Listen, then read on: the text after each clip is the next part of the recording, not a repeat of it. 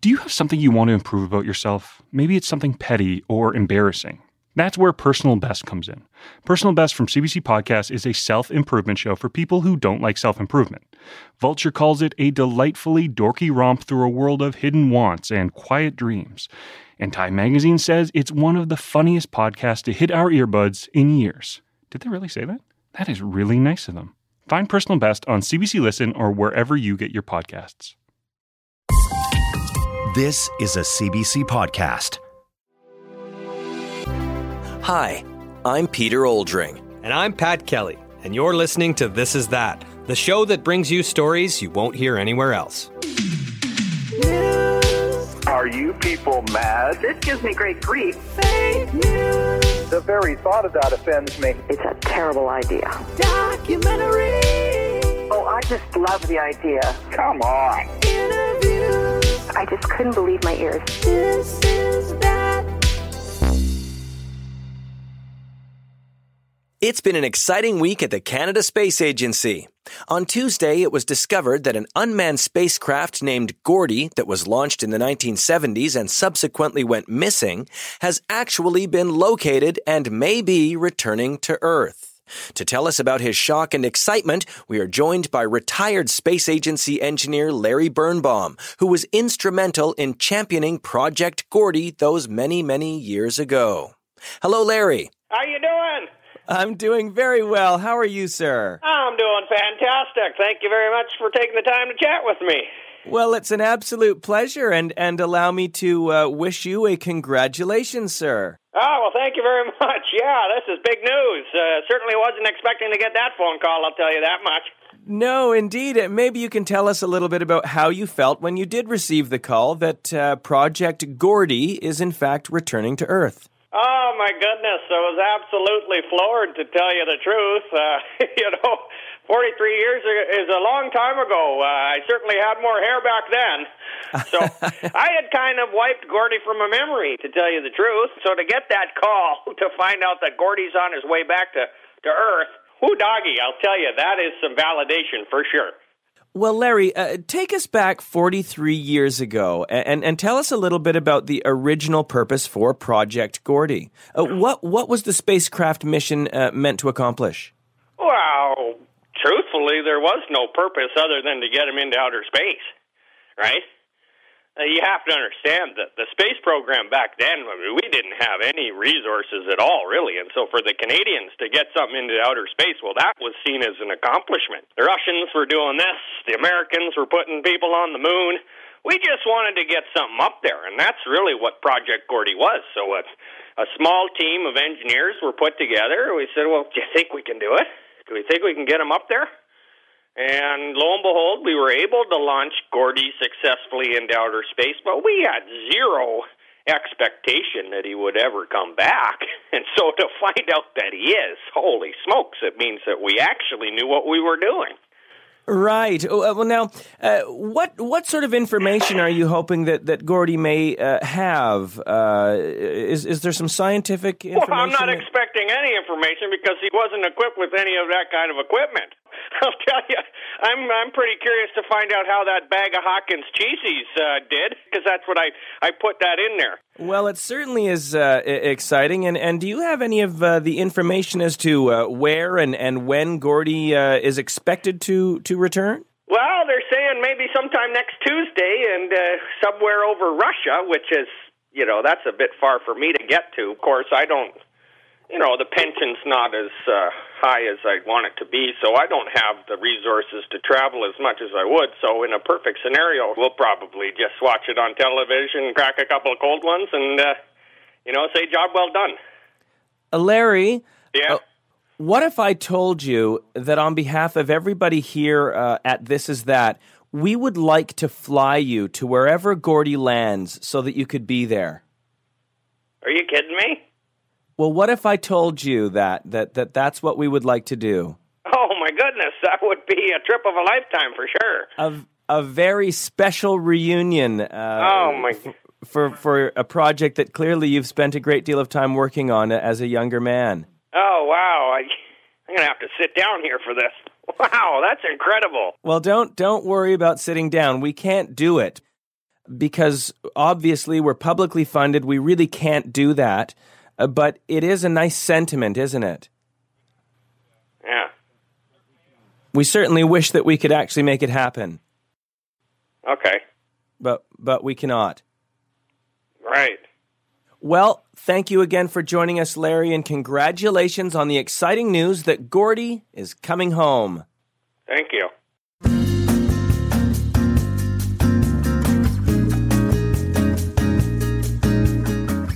It's smaller than a T Rex, but bigger than a bread box. Can you guess what it is? If you guessed uh, you are correct. And the Telomatofabriosaurus is exactly what a team of paleontologists have discovered lying on the muddy shores of the Dakota River. Greg Taylor, the lead on the team, joins us in studio to tell us more about this remarkable find and to give us some insight as to why they have given this new dinosaur the playful nickname Mr. Big Head. Uh, Dr. Taylor, thank you so much for being here today. Yes, well, thank you um, uh, very much uh, for for having me on the program. Um, I, I guess the big question is, uh, Mm-hmm. we'll, we'll we'll get into a little bit more description about how you found the dinosaur. Yes. why on earth is this named Mr. Big Head? Yes, well, it's it's sort of a, a funny uh, um, way that we came about the the nickname. Uh, obviously, um, the name uh, Telemantofabriosaurus is. Uh, qu- Quite a mouthful, uh, and so the uh, group of uh, scientists who were involved in the uh, discovery, we, we said, well, uh, we we need uh, something that just sort of uh, just that we can sort of refer to him uh, in a, in a shorthand way. So we sort of said, well, it's sort of like a Mister uh, Big Head. So we've just that's sort of stuck. Let's describe the, the features of this dinosaur. So it obviously has a big head. How big comparatively to the body, or, or Well, what dimensions are we talking about? It is um, the the body of the the animal is uh, something similar to a, a small uh, fox or a, uh, sort of a large dog, um, but the the head uh, comparatively is uh, six to seven times larger than the than the body. So this is something sort of like a a T Rex head, um, almost similar to a, sm- uh, a smaller smart car. It sounds like this is a very cumbersome uh, creature. Uh, Yes, how would it yes. have uh, been mobile? How would it Well, have moved around? It would have been very uh, difficult for this creature to, to navigate uh, movement uh, in, in any sense. This head is, is so comparatively large to this diminutive uh, stature that the, it would have had to move in a backwards uh, motion, just simply uh, dragging this uh, large cer- cerebral cortex on the ground. And uh, so, in, in, in our minds, this would have been a very easy prey for larger uh, dinosaurs. So, Okay, so it's it's it was easy prey for larger dinosaurs. So Yes. do you have any indication about what it would have eaten? Was it a Mm. carnivore or a herbivore? Or? It was it's very difficult to say. Uh, this point, it, it would seem that it would have eaten anything it, it could have uh, sort of had near its face. So this would have been prehistoric grubs or or possibly uh, worms, uh, branches, leaves, whatever it could have s- s- sort of grasped with its mouth uh, while its head was on the ground. Well, it's a fascinating creature. What happens to the to the fossils now? Where do, where does it go? Is it has Well, it been fully preserved? Yes, we've we have pre- preserved it, and it is going to be uh, on display at the Tyrrell uh, Museum of Paleontology for uh, students and uh, the general public to just simply go and and sort of uh, witness and observe and enjoy. Well, I want to thank you so much for being here Yes. today, Doctor uh, Taylor. It certainly was fascinating to hear about, and congratulations. Thank you.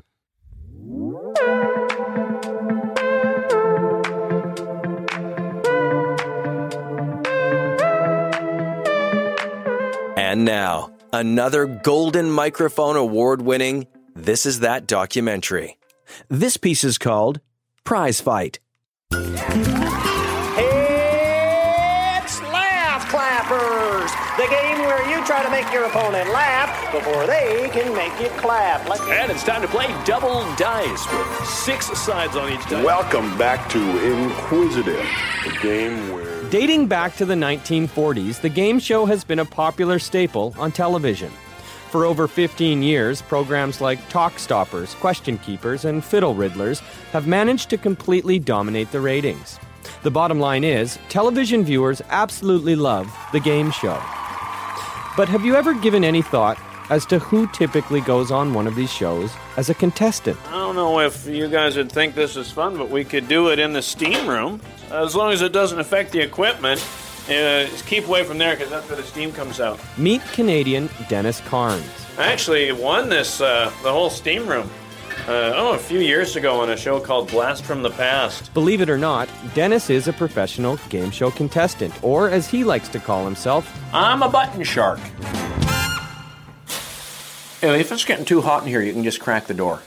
Dennis says that currently in the world there are about 25 people like him, nondescript individuals that make their living solely on the prizes they win on various game shows. He says that for him, the decision to become a button shark was easy. I was about 11 years old, and I remember I remember watching a show on television called Cash Stackers. Welcome back to Cash And uh, the, the show itself is a pretty basic game show premise. Uh, everyone starts with a, a stack of cash. How many people can ride on a tandem bicycle? Uh, you are asked questions. Every question you get right, your your stack builds. Uh, every question you get wrong, your stack dwindles. Two.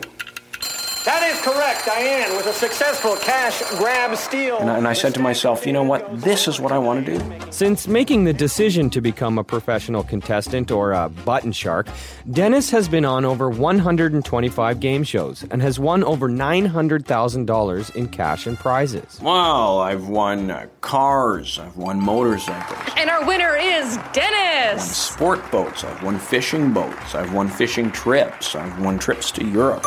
Oh, for 700, I will say tofu. I've seen six of the seven natural wonders of the world. You're the biggest tattletale, Dennis. Congratulations, Dennis. You are the loosest caboose. I was on It's Inquisitive. I was on Laugh Clappers. History Hagglers was one that I was on for three weeks. After listening to Dennis describe all of his success, it's clear that when it comes to the game show, Dennis knows what he is doing. In fact, many in the contestant community consider Dennis to be the best, or at the very least, the second best. So, are you aware of Martin Valance then? Oh, yeah. Mm hmm. Martin. Uh, my name is Martin Valance, and I am a button shark. Okay, a lot of people talk about Martin. I don't. Uh, obviously, I'm a little biased. Uh, I, I don't think that he's he's the best. Uh, I am familiar with Dennis. Uh, although we have never gone head to head on any uh, game before, I'm very excited to play him uh, on an upcoming taping of Block Blockers. There is no question that Martin and Dennis are rivals, and although their upcoming appearance on Block Blockers may seem innocuous to the viewer at home, the fact is there is more at stake. Whoever prevails will be crowned the winningest game show contestant of all time. But I am confident that I am the superior player, so. Arriving at the studio where they tape Block Blockers, I'm disappointed to find that the environment is quite underwhelming compared to how it looks on television. The set simply consists of a host station and the podium where the contestants stand. Dennis and Martin and some of the other contestants are shuffled off to a green room and told to wait there until it's their turn to play. And with almost zero fanfare, the taping of Block Blockers begins. So if everyone's ready, let's block. I would believe that the answer is uh, Civil War. I'm going to say the uh, Treaty of Versailles. I believe the answer to that is Abraham Lincoln for two blocks. Martin, that's a triple block. As predicted, after several hours of taping multiple shows, Martin and Dennis have made it through to the finals. I sneak in a quick chat with Dennis before the taping of the final round begins. I'm just, uh, I'm, I'm a bit scattered here. I was on a couple of the Button Shark blogs and uh, websites, and it just, it seems like I'm kind of the underdog here, and it surprises me a little, to tell you the truth. Guys, guys, can you just give me a second, please? As the Block Blocker's famous block clock sounds, the Block Blocker showdown begins. At first, it seems like Martin may have the upper hand as he's racking up a lot of block stops. And that moves you forward four blocks. But then, something in Dennis appears to click.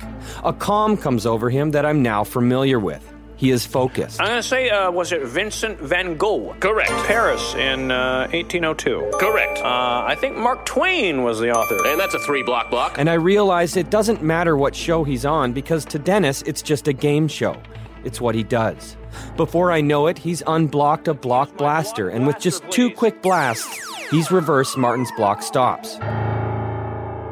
For a block steal, the famous Beatles submarine was the color. Martin. I'm going to say red. Incorrect, I'm sorry. Uh, for a two block block, I'll say yellow. Dennis, you've done it. That's 600 blocks. You are the new Block Blockers champion. Thank you so much. Thank you. For his efforts, Dennis has won a jet ski and a trip to Lake Tahoe. But more importantly, he is now the winningest game show contestant of all time. Congratulations,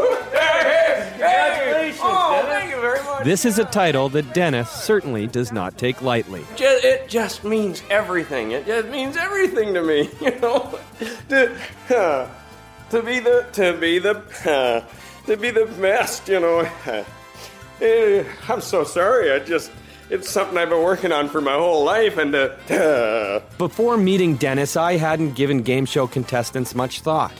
But now, after living for a few days in Dennis's world, I take pause when I see those nondescript people standing behind a podium on television. I wonder, is this just another average Joe looking for a quick buck? Or is it a button shark in the making? oh, I'm just overcome here. I'm the best. With my hand firmly on the buzzer, I'm Pat Kelly. Sick Boy Podcast is a health and comedy show about what it's like to be sick. Wait, is that right? How can illness be funny? You'd be surprised. Okay. Sick Boy is hosted by me, Brian Stever, and me, Taylor MacGillivary, and myself, Jeremie Saunders. Come on in and join us to melt your heart, learn something fascinating, and bust a belly laugh. Trust us, you'll be glad you did. You can find Sick Boy on the CBC Listen app or wherever you get your pods. That's the most ridiculous thing I've ever heard. I couldn't believe the program. Give me a break. This is that.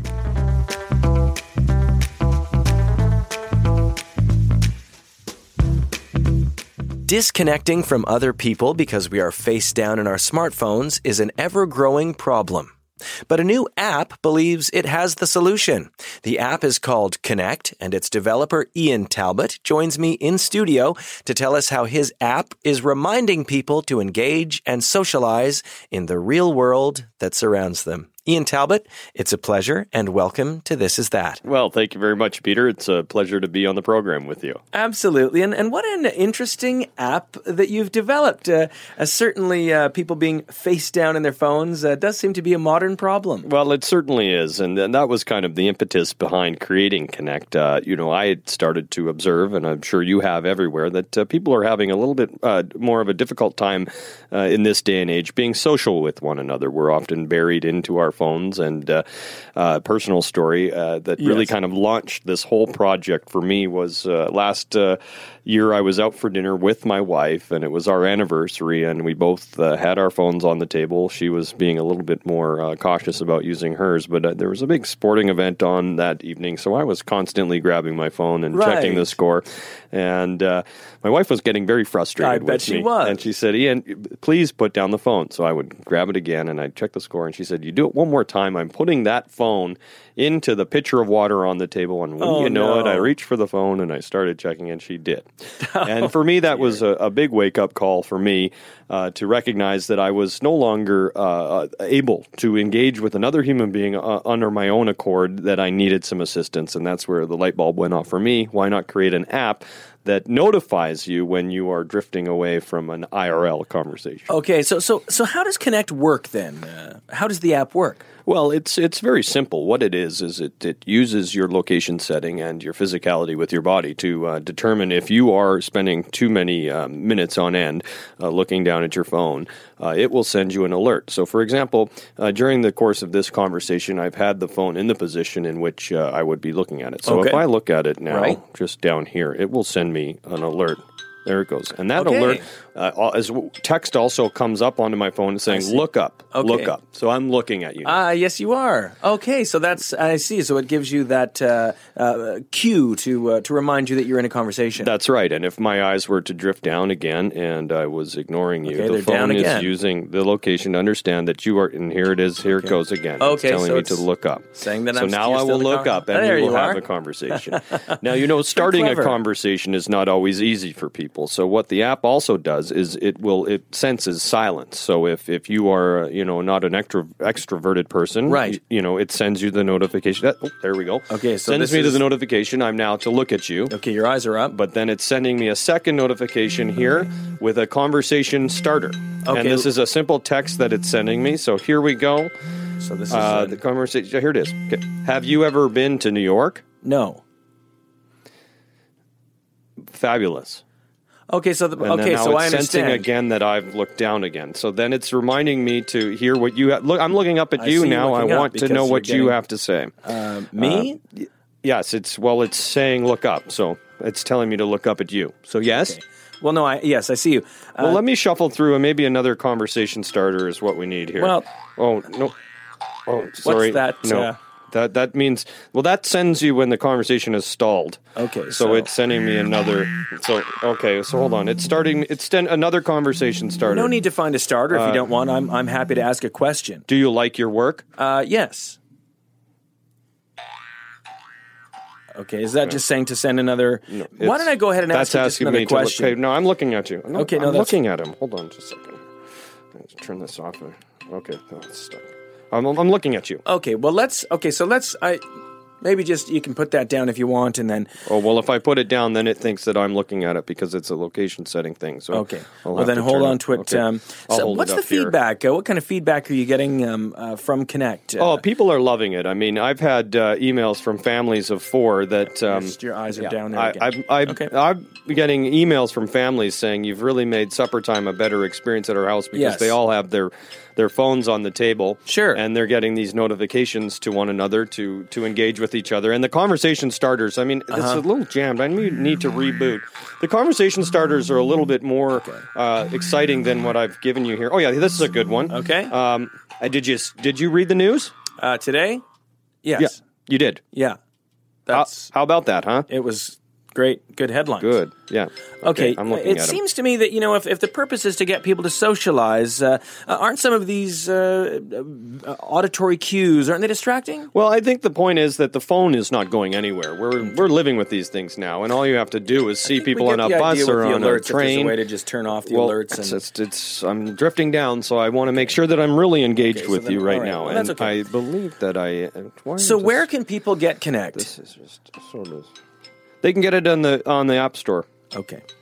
Um, Okay, well, um, why is that? what an interesting uh, new uh, piece oh, of technology. because it doesn't know I'm at the CBC. That's why I've got to go. Pleasure to have the opportunity. Okay, there we go. Pleasure So- to have this uh, conversation with you, Mr. Talbot, and uh, uh, certainly if, if uh, anyone else is interested in uh, checking out Connect, they can get it in the App Store. Uh, we've been speaking to app second. developer Ian Talbot. Uh, do you live in town? Uh, we're done.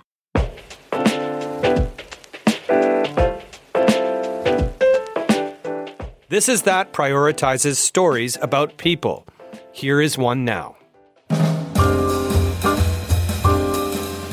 Art is typically defined as the expression of human imagination and creativity in a visual form, such as painting or sculpture. Hi, Lana. I'm Peter Oldring. And it is appreciated primarily for its beauty or its emotional power. Wow, what a big space in here. Yeah, sorry about this little. But what if there wasn't anything to see? And oh, watch out for that. That's a. Oh, sorry, I didn't. Uh... Is it still considered art if it's invisible? So there's something right here. Oh yes, that's probably my favorite piece. Is it a, a sculpture or or a painting that we're? It's a sculpture. It's an installation. Lana Newstrom is a 27 year old artist that's making a name for herself in the art world. She makes art you can't see. Her art is invisible. You know, I did painting, I did sculpture, I did installation, I did Mod Podge, all of these styles, and you know, no one was biting. No one was interested. No galleries would take my work. And then I thought, hmm, invisible art. With Lana's invisible art, there's nothing to look at. Rather, the work exists solely in Lana's imagination. If this sounds confusing to you, you're not alone. Lana tells me how she goes about creating a work of invisible art. Well, essentially, what I do is, you know, I'll, I'll think, okay, what kind of medium am I going to work in today? Let's say, oh, okay, today I'm going to imagine making a sculpture. So I have to imagine the type of materials I'm going to collect. So I have to imagine balsa wood and some metal. The tone, the color, the shape. Uh, me picking up, oh, one's a little heavy. And some cyan, some ochres. I'm like, oh, this tree is gonna go here. I'm gonna use a number two brush. Imagine getting some water. Oh, the water's out. I forgot to pay my bill. Right. I have to call the water people. And I have to imagine them telling me that I have an overdue balance. So I have to imagine telling them, well, I think you're wrong. I actually did pay my bill last month. I should have water. And, and, and all of this is, is just simply happening in your in your imagination. Yeah. Attention, everybody! Now listen, I know there's going to be a lot of hands working here, so let's pay attention to what we're doing. Although the merits of Lana's work are highly debated, big players in the art world are taking notice. Nothing gets hung unless Lana says it's a painting, because there's also some sculptures here, right? Okay. As part of Art Week, Lana has been invited to put on an exhibition at New York's renowned Schulberg Gallery. Schulberg Gallery creator, Paul Rooney. You know, a lot of people have a very difficult time uh, trying to understand what it's like to be looking at one of Lana's imagined pieces. Okay, Jose, would you please get the sculpture? And it's quite large, so you're going to have to lift with your legs. It's heavier than that. He's. It's, it's, heavier. it's heavier than that, Lana's saying. And, and, and to describe it in words, it, it kind of falls flat. But when you're there, when you're in the space, when you're in front of her pieces, you're overwhelmed by this feeling. There's a, it's almost a, a connection that defies the senses. Game, and then we want sea foam in sea up here. Yes. Sea foam in sea is already actually hanging. It's oh, it is. There. Yeah, it's there.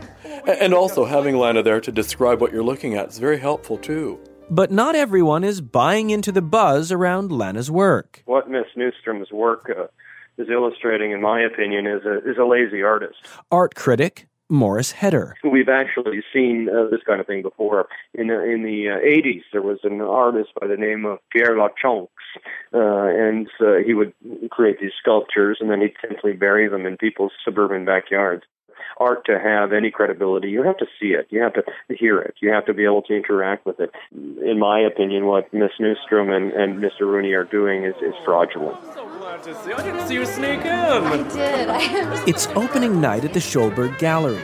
Paul tells me that it's an absolute who's who of the art world. Great, this is fabulous. You guys really did knock it out of the park. This is somebody hard to impress. I'll tell It's a strange sight to see hundreds of people looking at blank walls, discussing what they think they feel, what they think they see. We were just discussing this, and, and we were both saying that it makes us feel uncomfortable.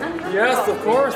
My wife said she was interested in a painting, uh, the one with red, and I can't figure out what she's talking about. You know what? I feel like I have seen some pieces, and then some I just can't seem to see. Correct me if I'm wrong, but this is uh, like a video installation, right? Oh, uh, you're actually not looking at anything right now. Uh, the name tags are helpful because it at least shows you where they are. H- how are you enjoying the artwork?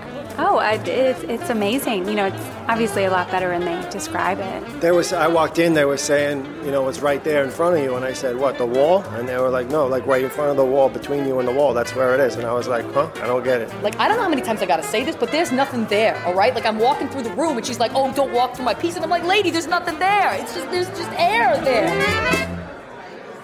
Although it's hard to tell if people have responded favorably to the exhibition, Paul assures me that the show is a smashing success. You know, I, I feel what might be a nice fit for you would be deception. In fact, there's so much buzz around Lana's work that tonight she sold four pieces. Which is, is that the, and that's a painting or is it a sculpture? I don't know. Which it's a sculpture. Valued each at over thirty-five thousand dollars. Sculpture. Okay. Yeah, okay, that's great. Yeah, we'll do that. We can and deliver it yeah. to you. You'll install this at our house, will you? Ah, uh, yes. I will. After spending time with Lana and Paul, I'm not sure that I'm any closer to understanding exactly what art is. But one thing is for certain it's a lot easier to be critical if you can see it. there's some red wine I've imagined over here, so please help yourself. But I suppose that sometimes it's good to take a leap of faith and believe in the invisible. Oh no, my gosh, oh my gosh. Migration game is missing. Migration game has been stolen. What? Migration game has Oh, been no, stolen. No, no, sweetheart, no, it's fine. The name tag just fell off the wall. It's still here. Oh. For this is that, I'm Peter Oldring. At least I think it is.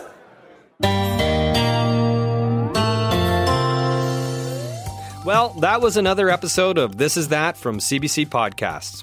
This show was created and performed by me, Pat Kelly. And by me, Peter Oldring. With additional voices supplied by Taz Van Rassel, Caitlin Howden, and Katie Crown. Production support by Kelly and Kelly. Head of production, Lauren Berkovich. Senior producer and sound designer, Chris Kelly. Additional editing by Max Collins. With special thanks to Mike Balazzo, Kurt Smeaton, and Chris Straw. Roshni Nair is our digital coordinating producer. Executive producers are Cecil Fernandez and Chris Oke. Tanya Springer is the senior manager of CBC Podcasts, and Arif Noorani is the director. Thanks for listening, and remember if it's not this, then it must be that.